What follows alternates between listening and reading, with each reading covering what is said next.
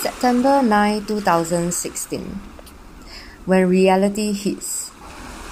Only less than 10 crew turned up to have fellowship with the Ghana Vision team members. My worst fear came true. It made me ponder whether I should continue with this fellowship initiative as I did not want to disappoint and discourage future Vision Teams members with this poor turnout. To give them false hope of mingling with crew members, only to realize the crew were not really keen about this. I understand crews were busy, had many things to do, but I still felt disappointed about this turnout as compared to the previous fellowship I had organized for Chad Vision Team. The last fellowship with Chad Vision Team members were packed with crew members because many wanted to hear their unique stories about how they accepted Christ from a Muslim background. Perhaps I had to organize fellowship on a case by case basis? September 10, 2016. Where are my Ghana Vision Team members? None of my Vision Team members turned up for breakfast briefing. I found out subsequently that many of them were at the night of prayer event, which was for the whole night. Many of them were exhausted and still resting. One of the team members, Sarah, felt sick, fell sick, and vomited. I was wondering if she had caught a cold or she was not used to the food on board. Really hoped she would get well soon. I also heard that a crewmate contracted malaria. I had not been faithfully eating my malaria pills as I was worried about side effects. One friend was telling me, Would you rather suffer the side effects, which were not life threatening, than malaria, which was more serious and could cost your life? It made a lot of sense, and perhaps it was a reminder from God that it was time to get back to the regime again. September 13, 2016. Honest Living Ghanaians.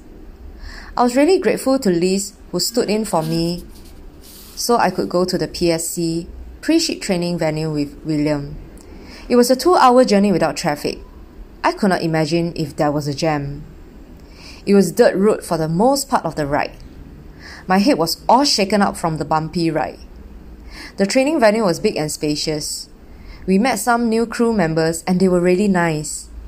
To get to their central meeting place from their domes, it was a good 10 to 15 minutes walk under the scorching hot sun.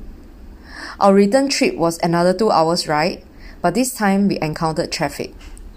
I was wondering if William took another route because the return trip took the same time as our morning journey despite the traffic conditions.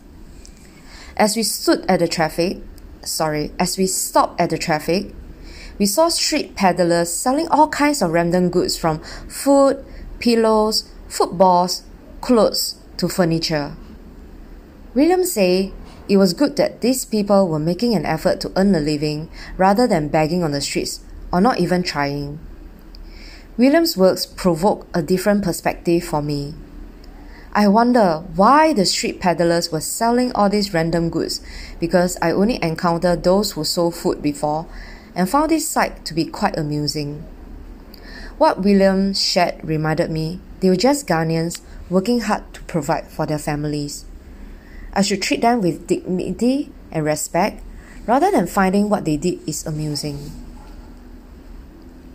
September 14, 2016. A four hour debrief.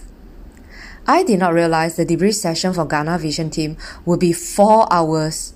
Even though the feedback was really encouraging and meaningful, I was honestly exhausted by the time it ended.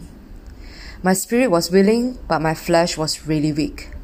It was my first and hopefully last Vision Team debrief that would be so long. Donatus said, I learned that ranks and names given to you do not matter. It is what you are committed to do that matters most to God. Musa. I wonder why am I in the galley during my workday. Back home, I never do dishes and always thought these chores are for women. It changed my perspective after washing plates and utensils for a day in galley.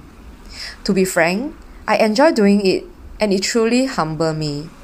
When I go home, I'm going to surprise my wife Daniel End. I saw Logos in 1979 and seeing Logos Hope now, I saw the faithfulness of God. Their sharing were really glimpses of how God had impacted them during their short stay on the ship, and I was always encouraged by each of their sharing. I was also proud to be on this journey with them as they experienced how wonderful and real our God is.